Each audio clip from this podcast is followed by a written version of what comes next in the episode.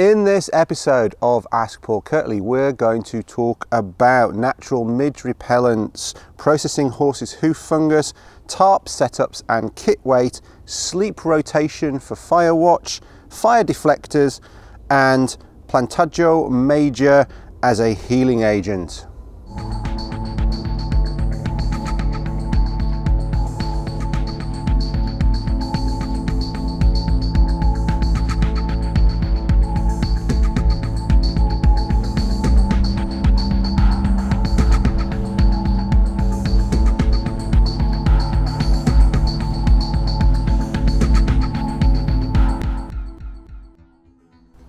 Welcome, welcome to episode 56 of Ask Paul Kirtley, where I answer your questions on wilderness bushcraft, survival skills, and outdoor life. Now, the year progresses apace. I've been very busy running programs around the country and planning more coming up in August and September, trips abroad as well. So there's a lot going on. I'm going to try and record Paul Kirtley's as I go. Um, didn't manage to get one done in the Lake District, unfortunately, but you did see what we did on that day instead. Um, certainly on my YouTube channel and on my blog, you can see that River Crake trip that we did on the on the day off between those two programs that we did in the lakes. But I'm hoping to get some Paul Kirtley's recorded around the country. Also, my podcast is being resurrected as well. I had James Raffan on for episode 20. I've got Sarita Robinson on episode 21, and if that isn't released already by the time you're watching this, it will be very, very soon. That's available on my blog and on iTunes and on Stitcher and various other platforms as well. Just search for the Paul Kirtley podcast, and on YouTube, I will put a link to uh, the main page on my blog for that podcast so you can then go out whether you want RSS, iTunes, Stitcher, Apple Podcasting app, or just to listen to it on my blog. You can do it all from there, and they're really good, informative, interview based uh, podcasts normally. I do do some other in between episodes if you like, I've got some planned, but the, the bulk of those are guests experts, people with experience in different areas of outdoor life or experiences of nature, experiences of expeditioning, experiences of uh, native peoples, or whatever it is around the subject of bushcraft and the skill set and knowledge within bushcraft there's something there for you, um, whether it's backpacking, lightweight trekking, um, expeditions in remote places, um, indigenous skills, all sorts of stuff there. Check those out if you don't know about them already. They are a separate stream of podcasts to the Paul Kirtley podcasts, and I'm excited about what's coming up there. More coming in the pipeline, so keep an eye on those. But anyway, on to today's business without further ado. First question is from Danny Barrett. And he asks Hi Paul, is there a plant in the UK that can be used as a midge repellent? If so, what is it and have you ever used it? Thanks for all the great blogs and episodes you've done so far, Danny Barrett. Well, Danny, uh, yes, there is a plant that you can use as a natural midge repellent. Uh, it's called bog myrtle. Uh, one of the other names for it is sweet gale. And it is a plant generally of peat bogs, boggy moorland, around the margins of uh, forests, often in Scotland, um, onto the moors in Scotland, but you find it in many other places as well. Um, it occurs right around the northern hemisphere. I found it in uh, Canada on canoe trips as well. And in fact, I did a little YouTube video um, a number of years ago now, a couple of years ago, where we were on a short portage trail. Um, I was with Ben, uh, my friend, and, and, a guy who's a cameraman, and we were filming various films out there um, for one of my online programs. And we stopped on this portage trail. Um, just me and him, no big, no big camera crew or production crew. It's just me and him in a canoe out in the woods um, uh, and, a, and a camera doing uh, making films, but we stopped on the portage trail, and um, it was quite infested with mosquitoes mainly. This this portage trail, and at the end of this portage trail, where the put-in was, where the water came into the end of the trail, there was a bunch of bog myrtle. And so I grabbed this and I was rubbing it on my arms and uh, and elsewhere on you know, face and neck and what have you. And it does help to an extent. I mean, it doesn't. I don't think anything stops all insects from biting you other than being covered in netting um, or clothing, but it does certainly help. It helps with mosquitoes and it helps with midges as well. Some natural I can't remember the brand names, but some natural insect repellents have been made using uh, bog myrtle, and you can also make insect repellents yourself using bog myrtle. And this is a very timely question, Danny. Um, we did an article on the Frontier Bushcraft blog, so not the Paul Kirtley blog, we did a, a team blog on the Frontier Bushcraft blog about ways that we deal with creepy crawlies in the outdoors, whether it's close to home or further afield. And, and myself and some of the members of the Frontier Bushcraft team put in little uh, snippets of information there and, and things we've got experience with and what works and, and what doesn't. And one of the things that Alison mentioned was her bog myrtle balm that she made using uh, bog myrtle and pine resin and oil and um, it's and a little bit of beeswax as well and um, it was something that people asked about and so Alison then wrote a separate article recently on how she made that um, and some other properties that she discovered almost inadvertently that that balm has so it was made as an insect repellent but it also has some qualities as a balm as a soothing agent as an antiseptic and that's all on the frontier bushcraft blog so in the show notes on paulkirtley.co.uk. I know this gets a little bit confusing sometimes because most of my content, personal stuff to do with me, is on paulkirtley.co.uk. But I do have Frontier Bushcraft, which is my uh, training company, if you like. It's the company through which I organise courses. I offer courses. I offer training courses in bushcraft. I offer training courses in canoeing and canoe expeditions and all of those things are within the Frontier Bushcraft remit. That's the kind of legal entity and that has the systems and the people that deliver that, including myself and Ray Goodwin and Spoons and all those other guys that you may know about, Alison and Henry.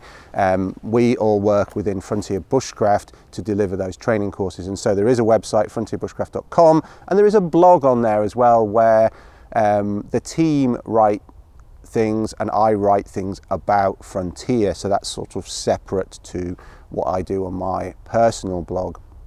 Um, so if you listen to this on the podcast, um, go to the show notes at paulkirtley.co.uk and I will link to all of those things there. If you're watching this on YouTube, again, go to paulkirtley.co.uk, show notes, episode 56, I will link to all of those things. So yeah, bog myrtle, you can rub it on as is, just crush the leaves, or you can get a little bit more sophisticated like Alison did and make your own insect repellent out of it as well.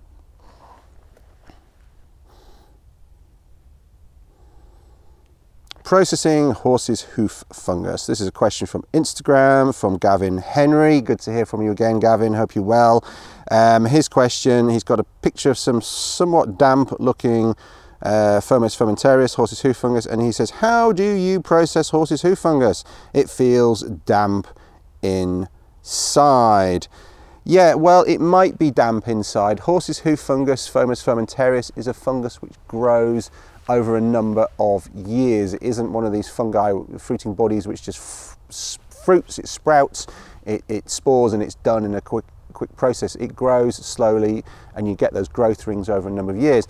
Equally, once it's died off, um, it sits there for quite some time as well, and it can become kind of full of uh, grubs. It can become very soggy and almost rotten on the inside. So sometimes you will pull them off, and it will be certainly past its best. But equally, when it's little woodpecker going over there, um, it will be uh, at its prime at certain stages, and if it's alive still, it will be, as you pull it off, it will be somewhat damp sometimes, and so you may just have to dry it out. In terms of processing, it depends exactly what you want to do with it. Um, in terms of fire lighting, it's the trama layer that you're interested in. So it's not the outer dermis, the sclera, the hard. It's almost like eggshell on the outside. When you tap it, it's quite hard. It's not that bit that you're interested in, nor is it the spore tubes, which are at the bottom. And if if you cut it through, like you have done, you can. It's broken. The one that you've got. Those straight lines going down through a good amount of the body are the spore tubes. It's not that, it's the trama layer which sits between the hard outer dermis and the spore tubes that you're interested in and you want slices of that. Now the one that you've got broken there looks like it doesn't have much trama layer actually and it also looks like it's a bit rotten, it's a bit past its best and that's probably why you're struggling to, to wonder how you might use it. It's because it's not a great example, Gavin. But generally what you want to do is take slices of that trama layer and when it's in good condition, it will come out in slices somewhat like a piece of chamois leather, somewhere between a piece of chamois leather and buckskin. It has that sort of consistency and that texture on the surface. It's a little bit fluffy around the edges, on the thin edges. And with a modern sparking device, if that's actually dry, um, with a modern sparking device, that trama layer, you can drop a spark straight onto it and it will start smouldering and then that's your ember and then you can take it to a tinder bundle, blow it to flame, get your fire going, for example. That's one way you can use it with a modern fire steel. And in fact, um, I many years ago, I wrote an article on that on my blog at paulkirtley.co.uk um, called something like the easy way to use horse's hoof fungus, something like that. And that was um, that was uh, an example. Uh, those photographs were taken in Canada actually. So this is a fungus which occurs in North America, Europe, Scandinavia, right around again Northern Hemisphere. And a lot of people confuse it with artist bracket, Ganoderma applanatum, but that has, uh, it's more of a bracket shape, it's less um, rounded, it's more flat, it's got white spore tubes on the underside and if you score them they go a, a cocoa brown colour um, and that's why it was used as a like a natural etch a sketch. Um, horse's hoof fungus by contrast is is more like a hoof. It has typically creamy or uh, almost like latte coffee coloured um, spore tubes on the underside and the trama layer is, is generally thicker, although the one that you've got there is quite thin. So that's one, the simple way these days. The, the old, more old-fashioned way of dealing with it when you've got smaller sparks, uh, less hot sparks, is you take that trama layer, that slice of trama layer, and you boil it in an alkali solution. And you pound it, you make sure that that solution is well permeated into that piece of fungus and then you leave it to dry. And then you need to scrape up the surface so it's fluffy and then use your flint and steel say to drop a spark in there and it, it will then catch a spark from more traditional methods such as flint and steel. And if you want to go uh, even more difficult if you like um, you can use um, you can use iron pyrites and fool's gold and a piece of flint for example uh, to try and drop a very small spark. And that is the way that people uh, possibly used sparks initially. The first regularly used uh, fire by sparks, fire by percussion, if you like. But we don't know. We don't know for sure.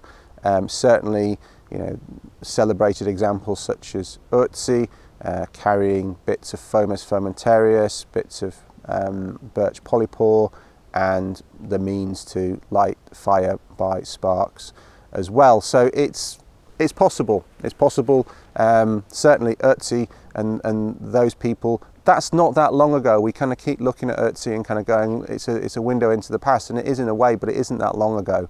It's not that long ago. You know, if we're if we're looking back hundreds of thousands of years or even millions of years, who knows what the first percussion technique that was used was? Um, hard to say, but iron pyrites and flint definitely works and it definitely works onto prepared Fomes fomentarius but it does take some time to get that little spark onto the piece of fungus. But as I say, good quality trama layer, sliced, boiled in a lye solution. Easiest way to make a lye solution in the woods, take some ash from your fire, um, generally quite alkali, mix it with water, boil up the slices of trama layer in a billy can, take them out, leave them to dry, fluff them up, drop a spark, it should work. With any fire lighting though, it needs to be dry. Yeah. So the first thing you should be trying to do, even with things like Daldinia concentrica, which is uh, King Alfred's cake or cramp balls, um, they don't work if, unless they're dry. You can take them off a dead ash tree and the consistency they need to have to work, what tells you if they're dry is they, they feel like expanded polystyrene, they're very low density. Um, if they're not, if they're heavier and they're full of water, um, you try and drop sparks onto those, they won't light. So any fire lighting, the medium that you're trying to drop sparks into, with the, maybe the exception of birch bark, which can get away with being a little bit damp on the outside just because there's so much oil in there, water doesn't really soak in very much. Um, with that exception, everything needs to be dry. And if you're not having success with something because it feels damp, that's the primary issue often. Okay, tarp setups and kit weight from Matthew Clues. And he says, Hi Paul, shamefully I have recently found your content and love it. I think you mean shamefully you've only recently found it. It's not that you found it. There's some shame in that. I know what you mean, I think. My question is two pronged. First is when pitching a tarp, do you prefer a high flat setup or a low to the ground triangle tent style and why? I'm in the latter camp at the minute, but saw your video of you in the rain under the tarp. Second is pack weight. I've read a lot about percentages of body weight, etc. I have a spreadsheet with all my kit and kit variants so I can plan my load out. But is the best mindset to pack for a scenario, e.g., leisurely comfort, long hike, seasons, uh, sorry, long hike, seasons, obviously, or based on target total weight? How do you track weight load out? There's a lot of questions in there, there's almost more than two, but um, TARP I think you need to set your tarp based on a number of things. One is the size of the tarp, for starters. Um, you can get away with a higher tarp setup if it's bigger, although, uh, for example, last night it was a very stormy, windy night. It lashed it with rain most of the night, um, and I had been using uh, one of Alpkit's bigger, no, no connection with Alpkit. I like their equipment. I have a number of things from them, but I'm not, there's no kind of backdoor sponsorship there or product placement. Um, one of their bigger tarps, I was using it as a workspace yesterday with a student um, because it was showering on and off during the day and we were working on various things. We we're just out in the woods for the day and I brought the tarp with me. It's silicon nylon tarp. It's quite small, but it gives a good amount of space that you can work under, move around under. And I left that up and I, I slept under that last night. And it's high enough to stand up under and in the in the middle certainly and there was a bit of rain blowing in from the side it was very windy little rain blowing in from the side under the shadow of the tarp if you like but if I put that tarp lower so that I could just sit up under it, you wouldn't have got the rain coming under the side. So it, the height is part of it. And, you know, I was in a bivy bag, in my sleeping bag. There was no water on the bivy bag. You know, I was in the middle of the tarp. It's just there was a little bit coming in the side because it is, you know, it's seven foot off the ground and it was blowing a gale. So if you're using a smaller personal tarp, if you set it lower, then you're not going to get the rain coming in the side. It's the gap between the ground and the tarp is where the rain um, might come in. And people say, oh, you know, you always get wet in tarps. No, we've been there, and the video that you're talking about refers to that. But clearly, the smaller the tarp, you know, the, the smallest tarp that I've got which you can see in one of my lightweight tarp setup videos. I'll link to it on YouTube because it's on YouTube and I'll put a link to it in the show notes as well. Um, the, that lightweight setup does still keep me dry, but you have to set the tarp lower in order to provide the dry space. If I was to set that little tarp six foot off the ground and you get any angle of rain at all, and you don't need, you don't get much in the, even last night in the in the woods, it was very windy. Uh, the trees were moving around a lot. Um, it, outside of the woods, it was it, you could really feel the wind. In the woods, it was blowing around a lot. The foliage was blowing around a lot, but and I'm on, on top of a hill here as well, so it's a little bit more exposed, even though I'm in the woods because the wind's coming into the sides of the trees as opposed to being in a flat area where you get more get more protection from the stand of trees. I'm in quite a large area of woodland, but I'm on one of the highest points here. And so the wind was definitely blowing through and under the tarp. There was a little bit of rain coming in, but even so, the angle isn't that great. It's not like being up in the mountains where you get sideways rain on a regular basis. The woods definitely deflect the wind a lot. You can have some space under a tarp and operate under a tarp without getting much water under it.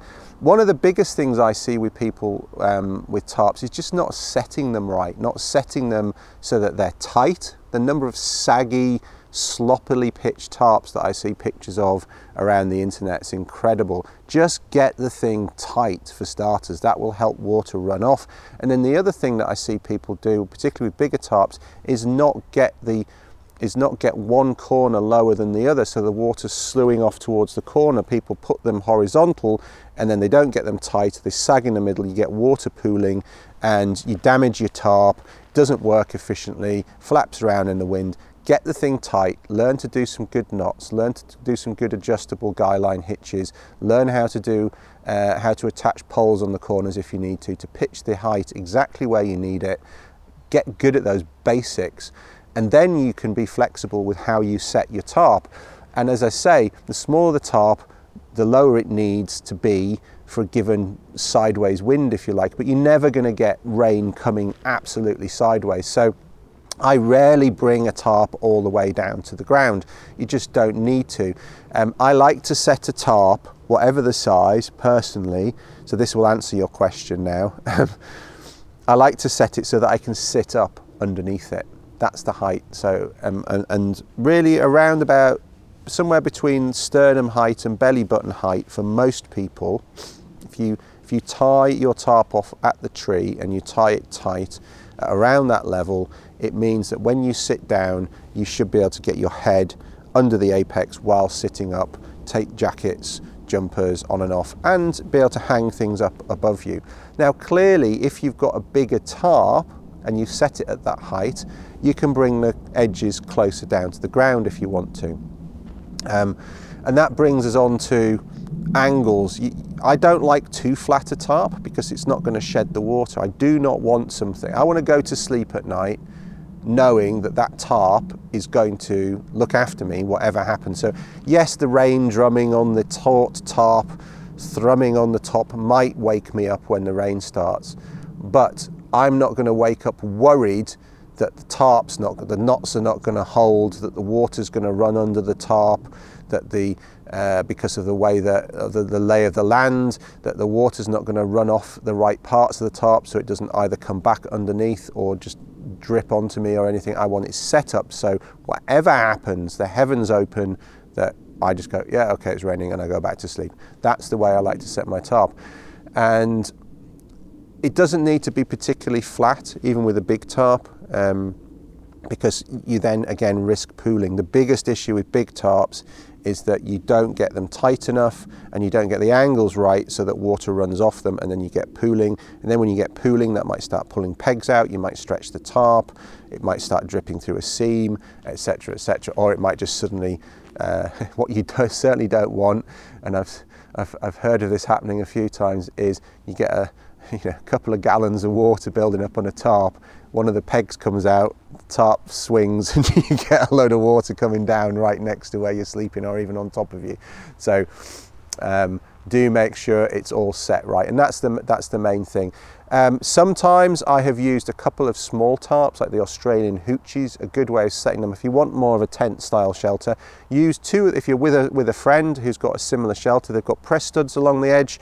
You can press stud them together. You can put a central ridge line across, and that can be a tautly uh, tied a cord across between two trees, or it can be um, an, a couple of upright Y poles with a with a crossbeam across between them, and then you can make more of an A-frame shelter where that's actually pegged down to the ground. So it's like an open-ended tent, if you like, and you've got more room inside still. Um, you could you can make enough room uh, for four people to sleep in two hoochies put together like that when you can only really get one person under each uh, when you're sleeping out with them individually set as a, a tarp at that sternum height that we're talking about, or even lower if you want to set them a bit more tactically, if you like. So um, I look at the size of the tarp, I look at the prevailing weather conditions.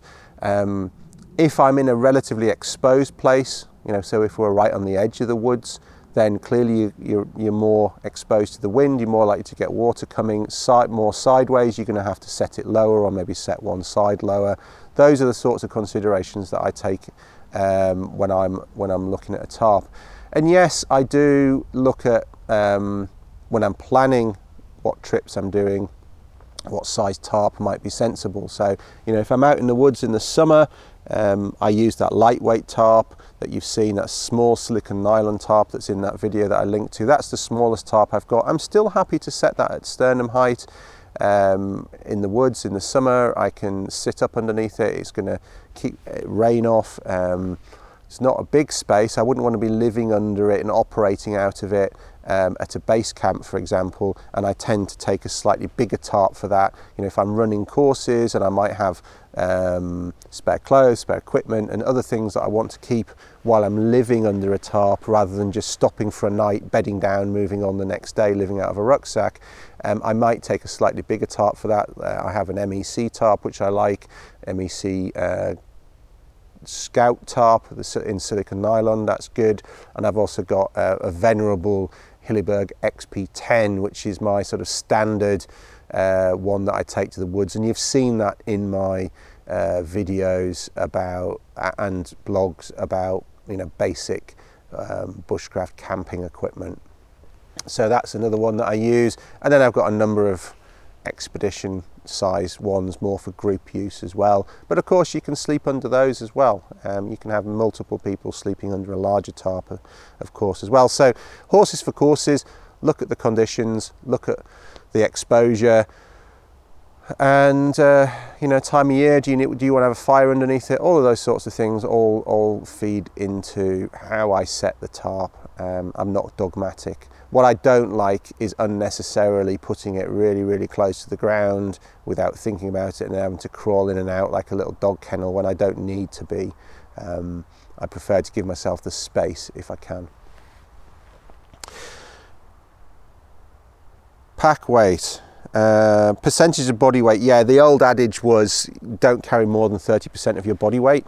Um, I my weight has, has gone up over the years. Um, I'm currently about. It's it's interesting. It's interesting. When I used to do a lot of backpacking, like lots of backpacking, I was all, that was also a period of my life where I was doing a lot of mountain biking, a lot of cycling, and I was very lean.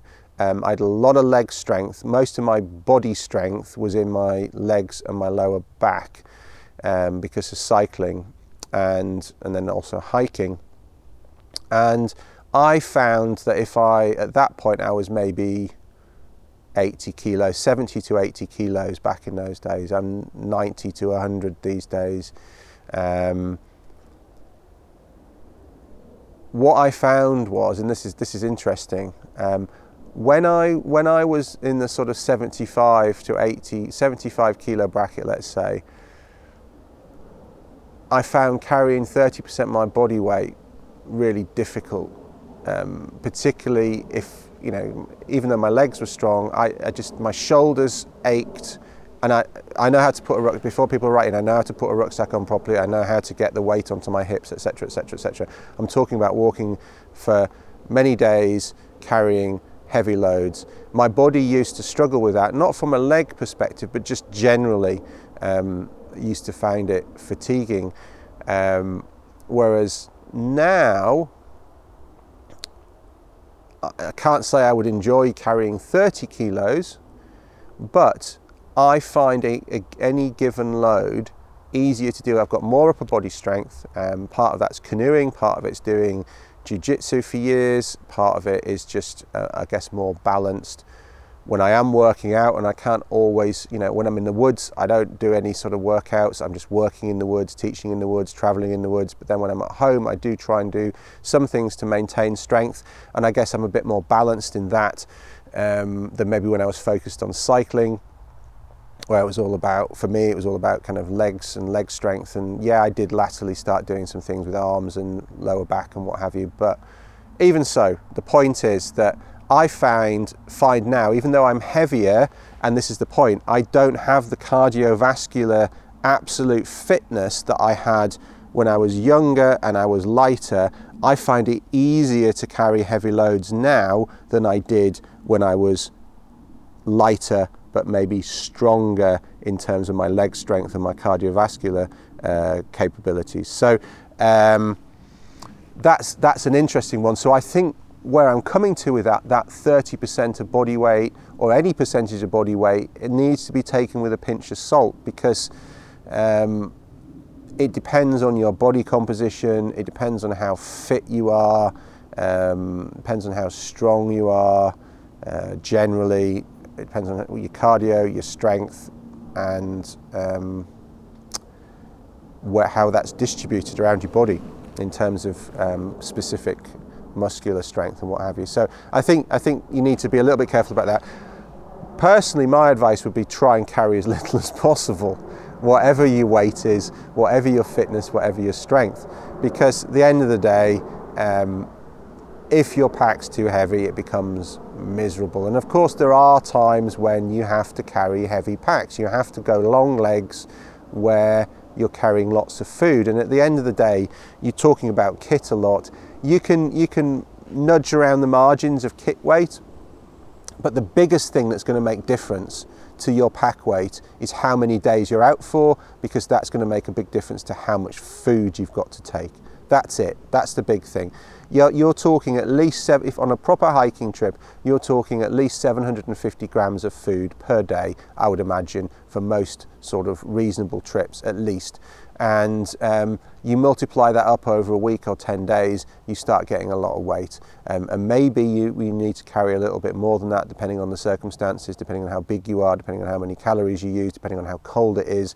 Um, so that is what's going to make a big, big difference. Once you've got your baseline kit broadly sorted, um, so big things that, you know, I, I, started that Lightening the Load series. It needs to be finished at some point, but one of the big things, the thing I started with, number one, was sleeping kit and camping kit. So tarp, bivy bag, uh, sleeping bag, sleeping mat.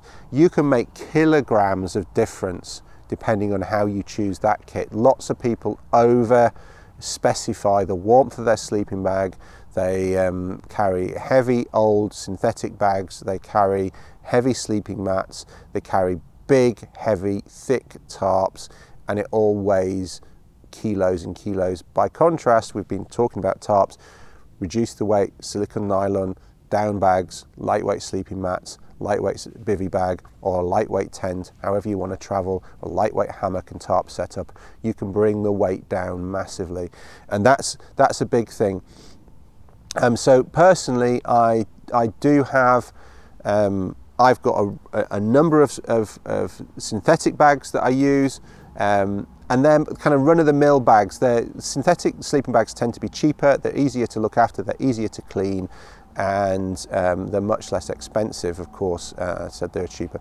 Um, down bags are much warmer for their weight, and on a journey when you're having to carry the kit where weight is important, down bags just come into their own. So I have a number of down bags as well. Um, I've got an old two to three season bag that I'm using at the moment. It's really good. Um, I've got that super lightweight, pretty much two season bag for Mountain Equipment that you've seen in one of my videos. That's great for summer use as well. And it weighs about 600 grams. And then I've got a four season Pertex Endurance Outer Rab bag that I've had for years. Um, that's good for three to four season use, you know, even like cold spring nights, frosty nights into the minuses um, bivvying out bivy bags. It's it's absolutely great that bag. And then I've got a warmer down bag still that I use on on cold weather trips. So you know ski touring in Norway, Norwegian mountains, and you know Arctic trips in northern Scandinavia, etc. So you have to choose horses for courses, of course, but you're always going to get the most warmth for the weight with a down with a down bag. Um, a lot of people say they're too expensive. Um, some manufacturers are cheaper than others, um, depending on what features you want. Where's where's the down sourced? Um, how ethically is it sourced? All of those sorts of things. Um, but look at a number of different, look at RAB, look at mountain equipment, look at AlpKit, look at PhD designs. You will find something that suits you and your bracket. And then some people will moan about, oh, I don't like mummy shapes, they're too tight. Well, that's maybe you need to lose some. I'm being frank here. Maybe you need to lose some weight. Um, a lot of people who find, you know, a lot of really lightweight down bags are made for mountaineers, and they are generally quite lithe, quite lean, quite muscular.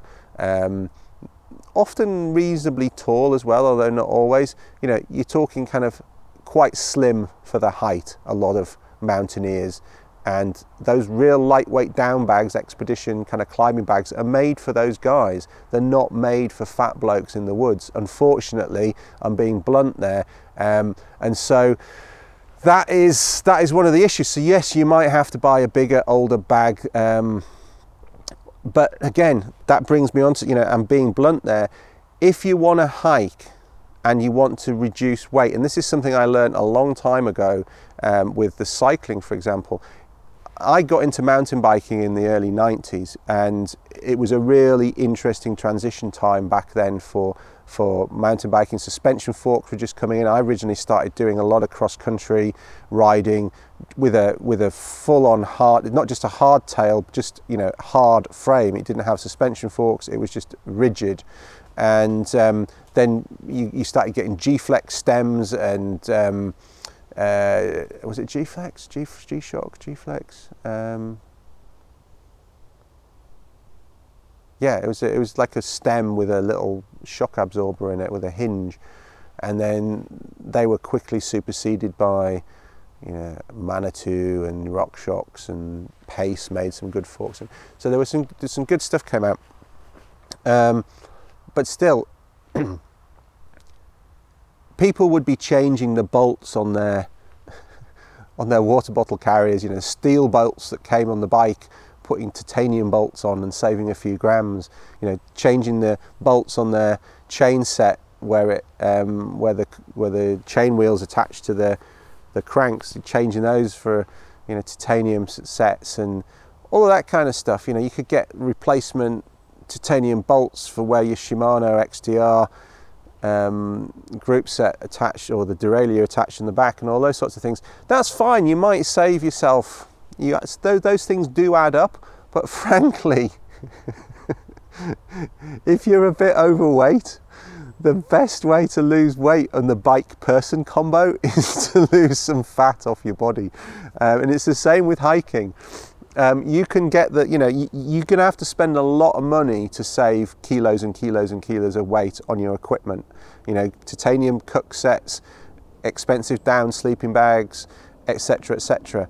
Or just eat a bit less for a number of months and you will lose the same amount of weight off your body and you won't ha- be having to carry that. As long as you maintain your strength, that's as good a way of losing the weight off the pack and person combination as spending hundreds, if not thousands, of pounds on expensive lightweight gear. So you've got that as well.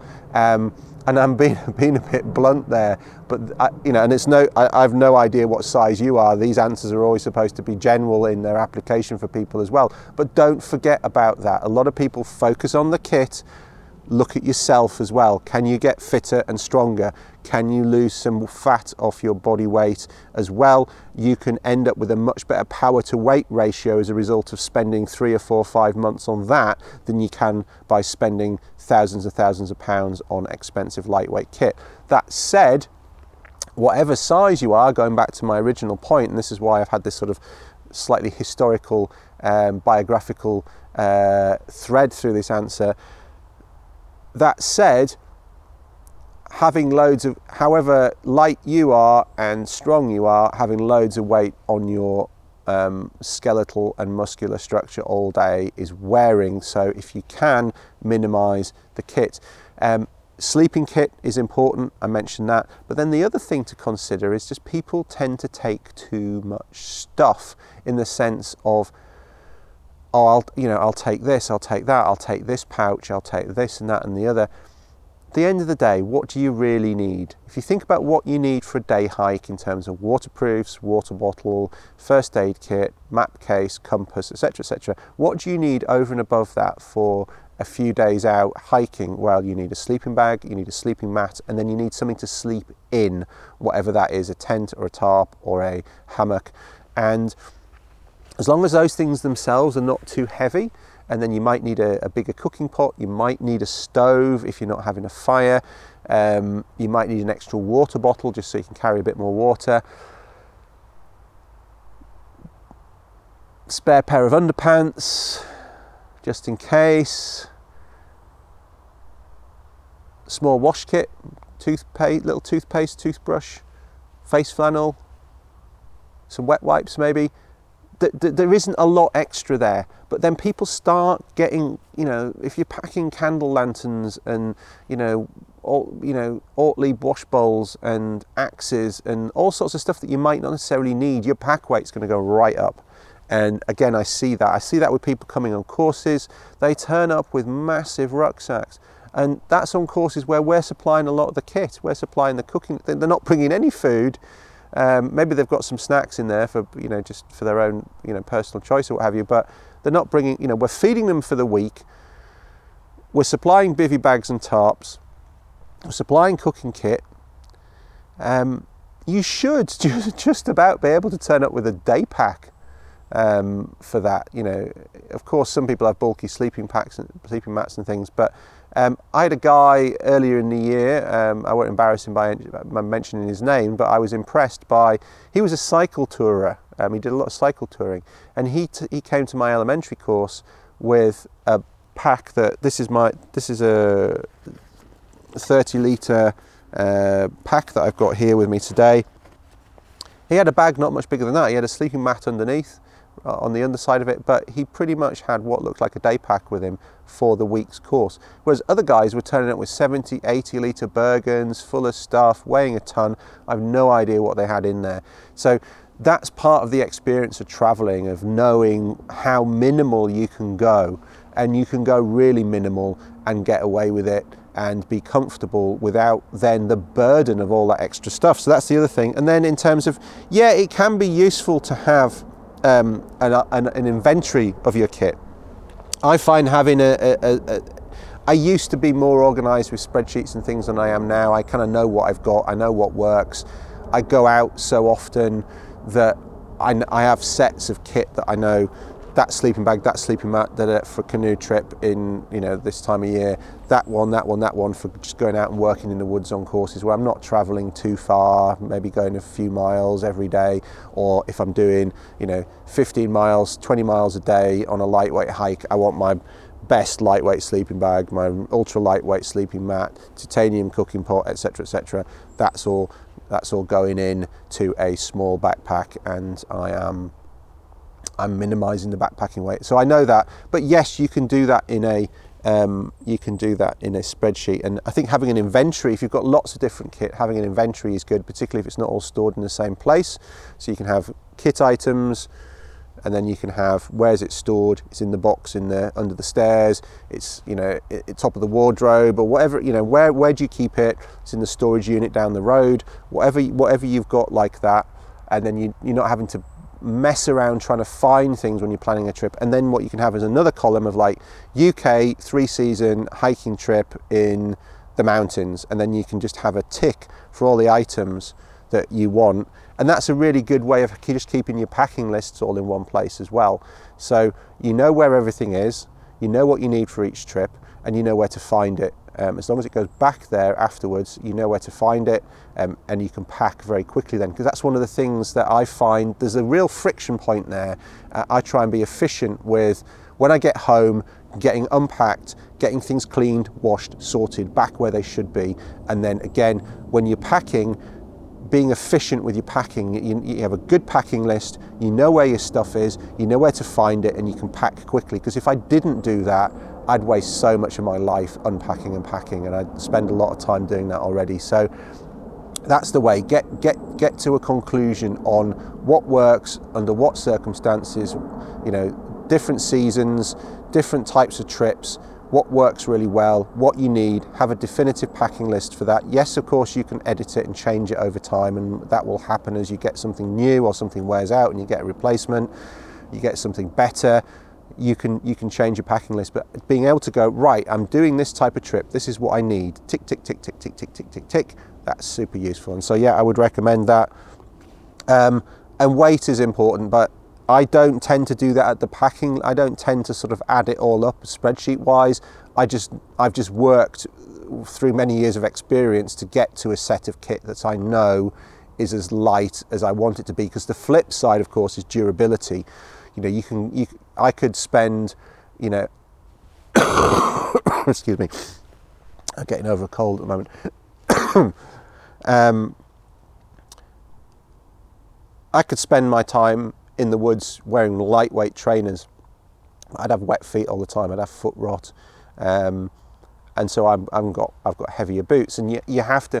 Uh, and also, if I had lightweight um, footwear a lot of the time rather than leather boots in the woods, they'd get trashed going through brambles, going through undergrowth, etc. The work that I do but equally, if I'm in the hills, I might want something lighter, but in the UK, they'd still need to have some sort of waterproof ability. Um, if I'm in arid areas, then then they don't. So again, it's, it's you specifying durability, weatherproofness, protection of the body, and and weight. So weight isn't the only parameter, is what I'm saying. So I don't just try and optimize down that line of minimizing weight, yes, it's an important consideration, but equally things need to function properly and things need to protect you. Um, you know, if you're out with a gossamer thin, uh, flimsy waterproof in your trainers and shorts in Snowdonia in April, um, you've probably got it wrong. Yes, your kit's lightweight, but you're probably going to get hypothermia. So.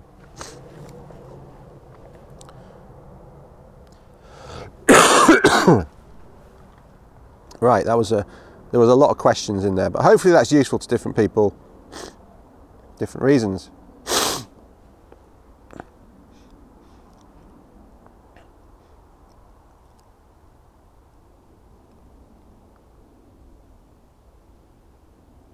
This question is from Trevor. Clever Trevor. His question is sleep rotation for Firewatch. Hi, Paul. I really appreciate all of your instructive content.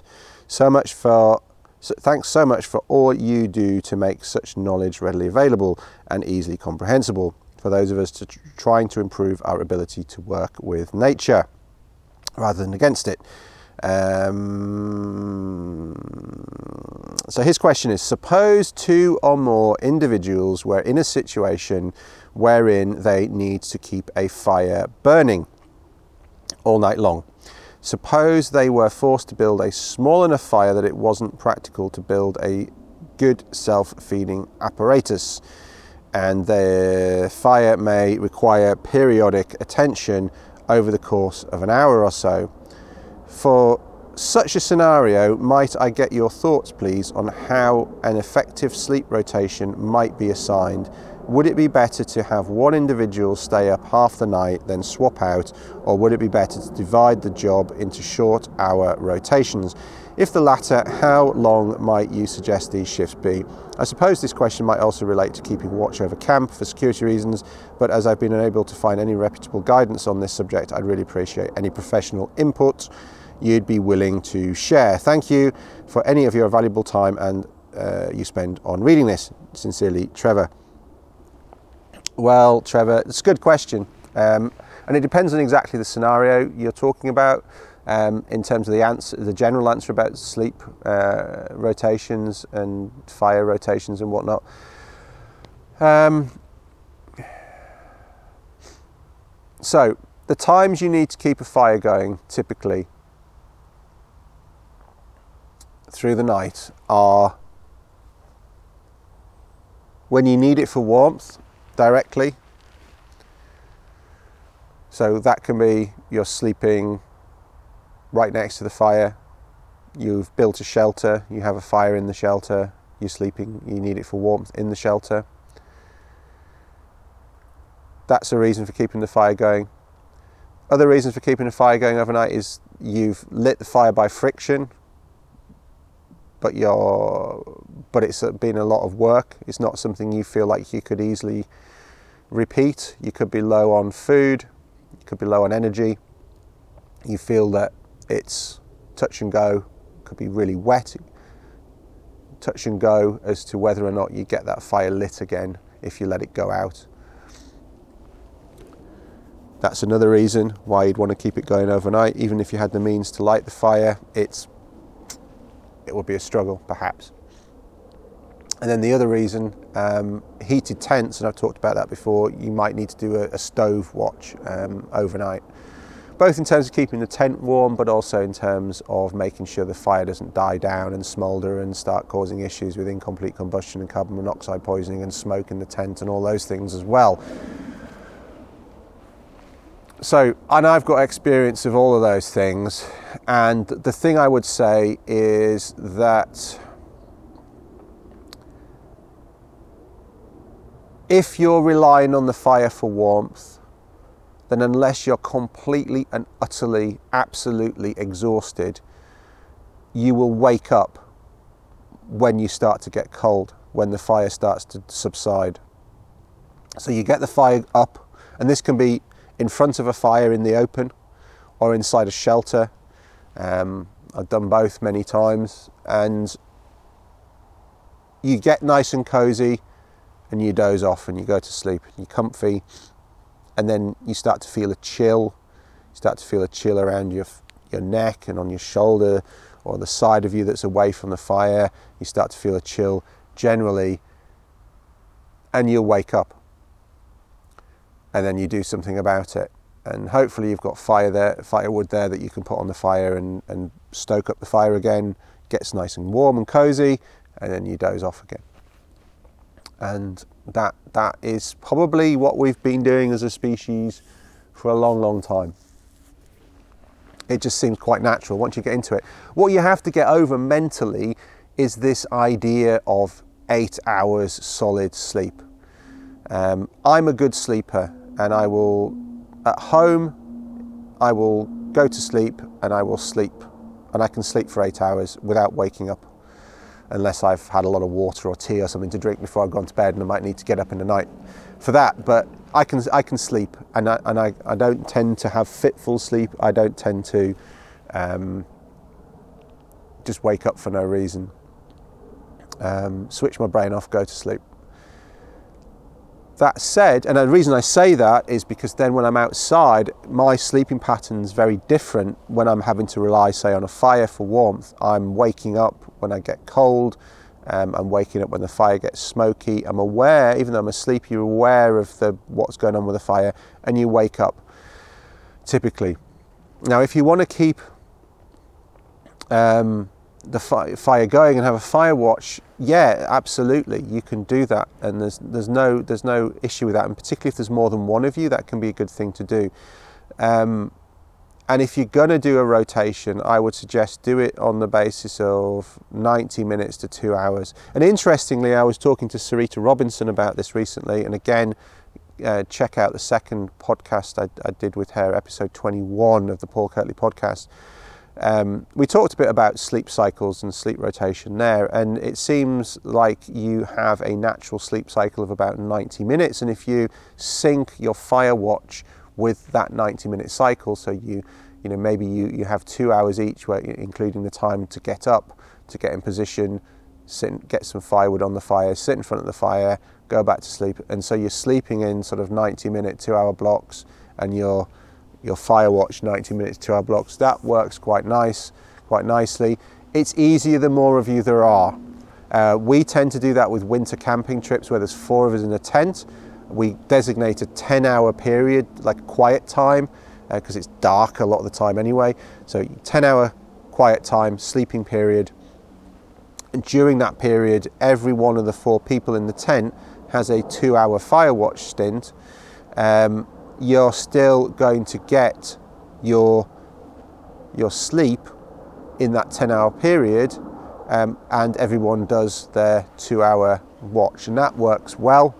Um, in shelters i've found say where you're making a group shelter where there's three or four of you in there i've found that you don't tend to need to have a formalized watch as long as you've got a good supply of firewood in the shelter and you're and somebody wakes up to throw a couple of logs on the fire. Um, this whole idea about self-feeding fires, um, you know, there's this, you, you, see that sort of silly photograph which goes around the internet occasionally where you've got the fire in the middle and you've got these two stacks of wood feeding in.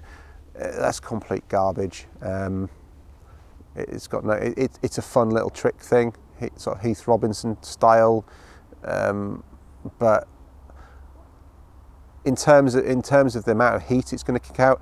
If you've got long logs going into a fire, where you get the radiant heat is along the length of the log, but you've just blocked it with that stupid stacking system. So if you're lying along the side of it, you're going to get the end of a, you know, the, the, the cross section of that fire, which is small. That's not going to heat you bodily. Um, if you want a fire to keep you warm bodily, you just put a lot of wood on the fire. You know, the classic long log fire, the nying fire uh, that you get in the in the north of in the north of Sweden, for example. Uh, two different um, main uh, types: the three log long log fire and the two log long log fire. The two log tends to, to, to burn more steadily. It's harder to light, but it burns more steadily and is less smoky. The three log long log fire burns somewhat more rapidly. Um, and once it dies down a bit, it does become a bit smoky um, as the log start, the top log starts to burn up and away from the others. Um, but I've spent time out, like overnight, at minus 20 to minus 30 in front of those without any sleeping equipment, and they're absolutely fine. Um, doing little fires, little little kiddie fires with self-stacking systems feeding into them, that's not going to work. Yeah, you're just wasting your time um, with that stuff. And I'm not saying you do do that, but there's a lot of crap out there on the internet where people have not got any experience of applying these things properly. Um, look at what people have done in the past when people had to rely on this stuff and and, and apply that first yourself and figure out why it works and then play around at the margins if you want to. I'm, I'm, I am not averse to innovation. If somebody comes up with a new way of doing something that's better, that's more efficient, more efficient in terms of preparation time, more efficient in terms of application, I'm all for it. But what I get annoyed about is people with no experience, very little experience, doing stupid things that they've thought up on their on their own time when they're away from the woods and then doing it in an afternoon in the woods, taking a photo of it and posting it on the internet, and it goes around the internet going, oh, look at this. It's garbage, most of it. Yeah, stick with the classic means of having a fire that keeps you warm and you won't go wrong. That's the problem. You know, I don't, I don't come up with a new way of plumbing a house when I'm sat in the woods and, and sort of make a half-assed version of it and put a photograph of it on the internet going, oh, look at this, guys, you can replumb your kitchen like this. Or, oh, I've just figured a new way of piping gas into my house, even though I'm not a certified gas engineer. But with bushcraft and survival, you get that all the time. And unfortunately for you guys, those of you that are watching this, and people who are interested in actually getting the proper skills there's so much noise and crap out there that it's people get diverted off down these alleys and yes i'm having a bit of a rant and i haven't had a rant for a while and i feel i feel good for that but it's important yet there are some classic uh, proven ways that work and so in terms of if you want to lie down in front of a fire and, and stay warm, it needs to be a parallel fire, whether they're big logs or small logs, the principle's the same. You want something that is like a bar fire, a grill. So if it's you and your mate, what you want to do is put a long, a long fire that's at least as long as your body, say six foot, seven foot, whatever, have a long fire, have it burning along a good amount of that, giving out heat along a good amount of that, and then you lie down in front of it so that you're getting that heat along the length of your body, and your mate, your friend, your buddy is on the other side of it, getting the heat that's coming out the other side of the fire. That's the best way. Not these little fires, not fires with funny feeding systems. Um, and with a with a with a parallel lay fire, like eh, like campfire cooking, you cannot with campfire cooking like with your oven at home, set a temperature, cook for an hour and a half, and your dinner will be done. you can't do that with a campfire and cooking. You've got to monitor it, you've got to manage the heat. It's the same with keeping yourself warm overnight. You can't just set a fire, go to sleep for eight hours, and expect to be consistently warm the whole time. You'll have to manage that fire. It will get warmer, it will get colder. You want to have a good stack of firewood there so that you can feed it onto the fire when you need to. That's the best way. And then either do just have an agreement that one of you, when you wake up and you're cold, that you chuck some logs on, or that one of you sits up for a while and then gives pats the other one, wakes them up. Come on, mate, your turn. You have a good sleep. They keep, they keep the fire nice temperature while you sleep for a few hours. That's the other way of doing it. Um, and like I say, if you can organise that, say on a two-hour cycle, um, that that in my experience works pretty well. So hopefully that's useful. And don't get distracted by all these self-feeding fire nonsense um, contraptions on the internet and we'll come back to that in a minute because I can. Oh, actually, now uh, I know there's a there's a fire. Another fire question from Sean. Dear Paul, in regards to erecting a wind or fire deflector near a campfire, is there a minimum and maximum distance that the deflector can or should be before it's either too far from the fire to effectively reflect the heat back towards you or too near the fire that it catches a light itself. I've watched quite a few camping videos on YouTube hmm, now and seen people put up a deflector only for it to be burnt down by the end of the video. What is an optimal distance to maintain heat without the deflector itself igniting? All the best, Sean from Essex. I think you actually mean a fire reflector, Sean. Um, I know exactly what you mean. Um, again, this is one of those things that goes around, goes around the internet, in particular, as you mentioned, YouTube, without there being a really thorough understanding of what's going on. It's almost like people have seen it somewhere else, and it is in some old woodcraft and camping books. They've seen it somewhere else, and then they've done it because they think they should do it without thinking, why am I doing this? And for those of you that don't know what Sean's asking about, Sean's talking about having a fire and then you're on this side of the fire, the fire's there in front of you, and then on the opposite side, on the far side of the fire, away from you, there is a, a construction which normally involves putting a couple of upright stakes into the ground um, and then having uh, some rounds of uh, wood stacked up so that the uh, you have a vertical or near vertical face of wood on the opposite side that um, many people claim then helps with radiant heat because it reflects the, the heat that's radiating from the far side of the fire it's reflected back towards you hence fire reflector. Some people also claim that it, it helps with drafts. So let's imagine you've got a fire, you've built a one person open fronted shelter, whether that's a, a freestanding debris shelter of the sort I might teach people to do here, whether it's a, a lean to, the sort of thing I might teach people to do in coniferous woodland, particularly in um, the boreal may even have a raised bed if it's seriously cold so you can get some warmth up and under the bed and again there's plenty of material on that on my blog um, and I'll put links in the show notes. There's going to be a lot of show note links today. Um, and then you've got a reflector on the other side and you're talking about wind to start off with. Well, you've got the orientation of your shelter wrong, just plain wrong if that reflector does anything in terms of wind and the fire.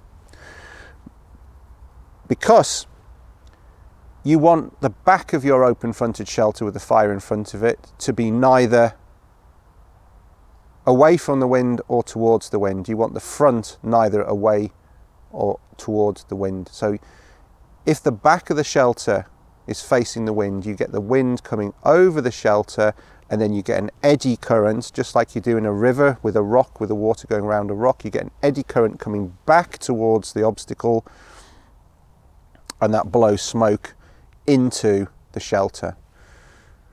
You don't want that. Equally, you don't want the shelter facing the wind because you're going to get cold wind coming in, and equally, you are going to get the smoke. Again, what you want ideally is the wind going across the front of the shelter so it's not cooling you. You've got the shelter coming round, got sides on the shelter so that you're not getting cold, um, but it's taking any smoke away from you, not into the shelter.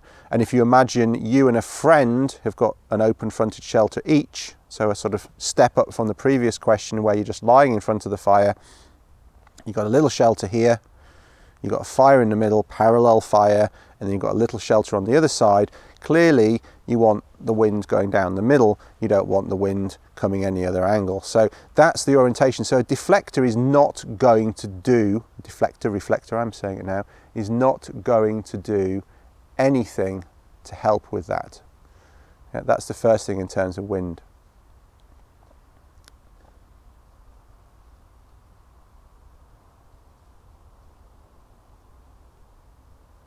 Guy running through the woods jogger. Trespassing! The public foot, there's not a public footpath here. Um, but it's good to see people out in the woods. So that's the first thing. Then, in terms of how much heat, now, those of you that have read my material and other people's material where they have experience with using fires and shelters um, in combination without sleeping equipment in cold environments will tell you that to stay warm with a fire in a cold environment, you really need to be just a step away from the fire. Like if you if you put the fire too far away from you, and as you rightly ask about uh, reflectors, but the most important distance to get right is the distance you're away from the fire. Don't worry so much about other things how far away are you from the fire? And I constantly see people getting this wrong. They have too small a fire and they're too far away from it. To stay warm in a properly cold environment, so whether that's sort of in the hypothermia bracket of plus six to minus six Celsius or colder, yeah, to stay warm in that type of stay warm in that type of environment, you need to be a step away where you're being properly physically warmed by the fire yeah, not just you've got a fire going and you're sat there. You, you want to be feel like you could actually start taking some layers off, perhaps.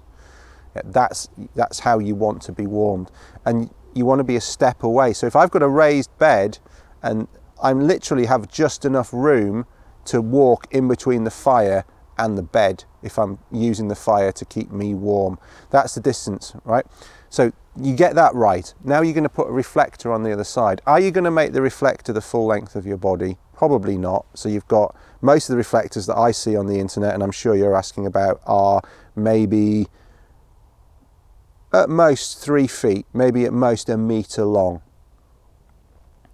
The one, you know, two upright sticks, some some more stuff that looks like firewood across, stacked up. Like Radiant heat, or radiation in general, follows an inverse square law, which means that if you double the distance, you quarter the heat. If you um, so you get this exponential decay, if you like. Yeah. So if I put the fire four times as far away, it's going to be a sixteenth of the heat. So getting getting the fire and you spaced correctly is the most important thing. But then think about that you've got radiant heat going from the fire to that reflector and then all the way back to you. Even if that reflector is 100% efficient and reflects all of the heat that gets to it, by the time it gets back to you, it's like being four times away, four times the distance away from the fire. So you're not getting a huge amount of heat back, and that's if it's perfectly reflective. It's going to absorb some of that heat, and yes, it might re emit some of that later on, but excuse me. Um, the amount of heat that comes back is going to be small. Um, wood is not a particularly reflective surface. Yeah, um, it's not shiny. It's, it's angular. It's dull in colour. It doesn't reflect a lot of light, nor does it reflect a lot of heat. So, as a thermally efficient reflector, it's not a particularly good material either. And so, I don't think, and I don't know if anybody's ever done any proper scientific studies of this, but just just on the basic physics of it, on the nature of the material and the nature of how heat radiation works, um, I don't think there's much point in building them if they're just going to be there supposedly to reflect some of the radiant heat back across to you. that's that's you know that's me putting my line in the sand. I think they're a waste of time from that perspective. What they are good for is if you're in a cold and wet environment, is just warming up the firewood before you put it on the fire. Um, bringing it up from minus 30 to plus 50 is going to help.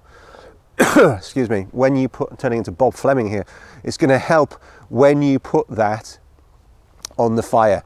The energy of your fire um, is not going to be taken up with warming that material up to a level where it's going to burst into flames. It's not going to be driving moisture out of the out of the outside. If it's got moisture held in there, and everything's got moisture, this has got moisture in it. Even dead standing stuff has got a bit of moisture in it.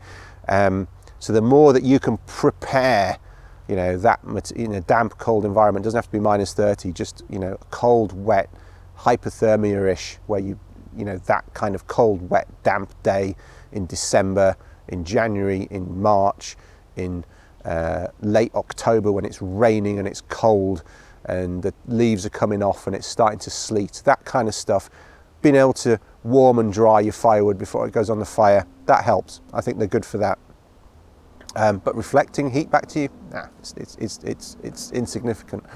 Um, and then you talk about some of them lighting fire. Actually, if you do light fire, to, if you do set them on fire, then they act like a grill. You're actively warming. You're getting that secondary warming effect. You've got your fire and you've got your reflector on fire. That's going to warm you up more than anything that it's going to do passively. So, and I've used that to cook meat actually. Um, if you've got a if you've got a leg of lamb or venison, um, you can you can create that reflector setup, set fire to it, and you've got this grill that's like a kebab grill. You've got your meat, and you've got this grill, and you've got that raging heat in a short distance, and that that works in terms of cooking. Um, and that's often one of the best things to do with them. I, I've seen in the old, some of the old woodcraft and camping books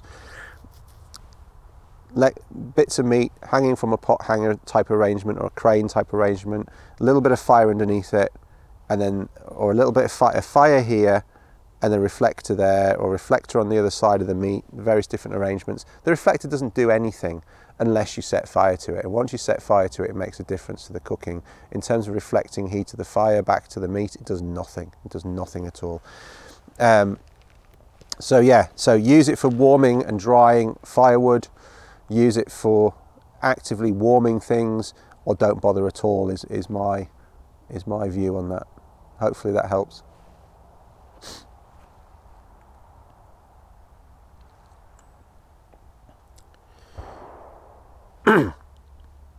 Last question. This has come via Instagram. Plantago major as a healing agent.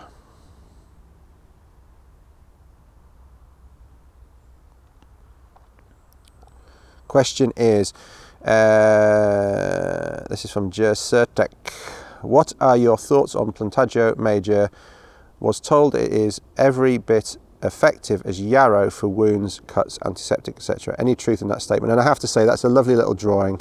Um, I know I've taken a while to come around to answering this, but thank you for taking the effort to draw that and putting a nice little post on Instagram. It's much appreciated. Well done. Good effort.